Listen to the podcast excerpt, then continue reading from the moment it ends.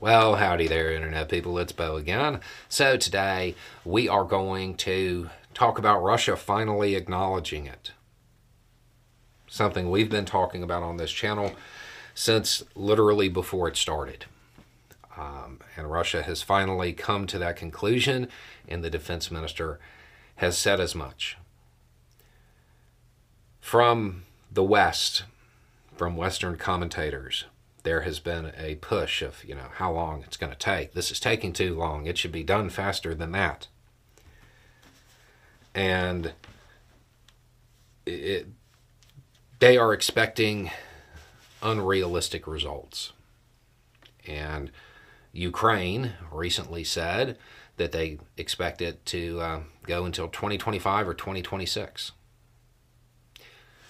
Russia now says uh, that their military goals could be achieved with the consistent implementation of the measures in the action until 2025.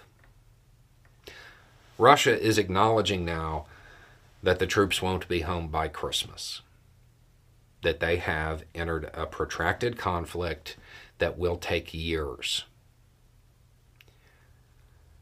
Here's the thing this is uh, piecemeal dissemination of information. They can achieve their military goals. What are their goals again?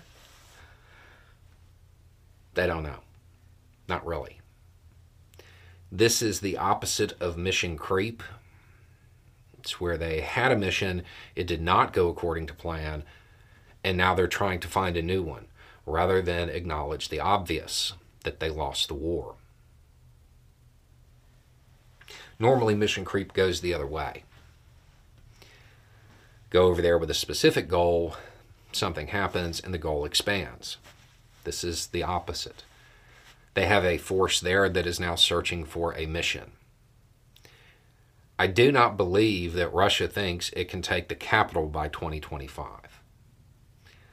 It's worth noting that right now, Russian efforts are really kind of focused on force generation, building up combat power, because they don't have any. I, mean, I don't want to say they don't have any.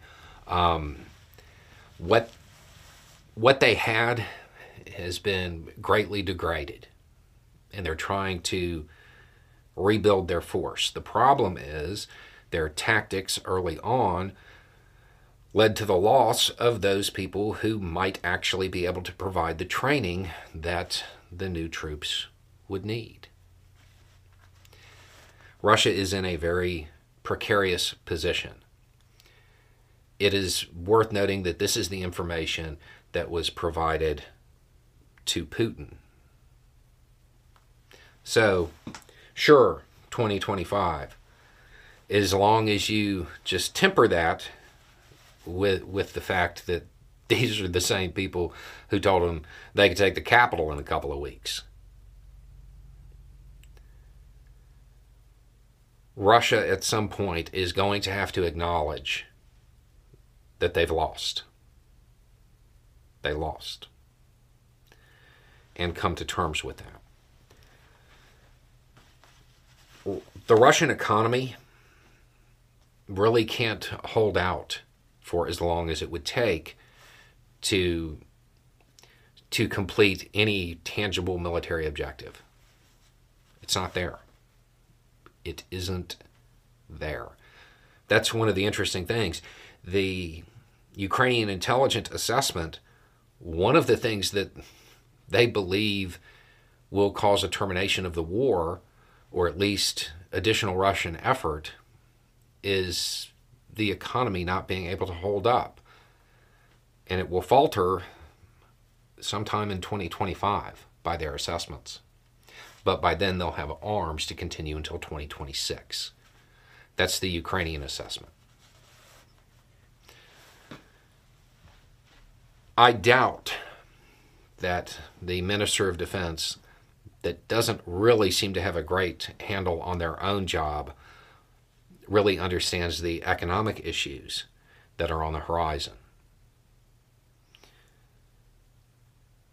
You have both sides now saying that this is a years long conflict. It would be great if Western commentators stopped setting unrealistic expectations because this has evolved into one of those situations where Russia has the clocks, but Ukraine has the time. The only thing at this point that could jeopardize a Ukrainian victory that is within the the normal realm of assessing stuff would be the West giving up and not helping. That's about it. When you are talking about normal contingency planning and you are looking through this, that's really the only thing that can cause their loss. Now, sure, you have wild card stuff, but when you're actually looking at what is likely to happen, that's the only thing. And then it's time. It's time. Nobody wants a war to last a long time. All wars are popular for the first 30 days, right? We saw that in Russia. That plays out every single time. It really doesn't matter what country it is. As this drags on, Russian resolve will probably weaken. It will probably weaken at a much faster rate than the resolve of people fighting for their homes. I feel like this should be a lesson that Americans, the West in general, don't need. Um, but for those who are cheerleading the Russian efforts and continuing to talk about when they're going to send in their good troops or whatever the the cope of the week is, the defense minister of Russia is now saying there's no end in sight. 2025, if everything goes according to plan. And it won't. I mean, I would point out that thus far, nothing has gone according to plan. They are hoping for a dramatic shift in their command, control, logistics, all of this stuff in the middle of a conflict. And as near as I can tell, the effort they are willing to put into achieving that change is ordering it.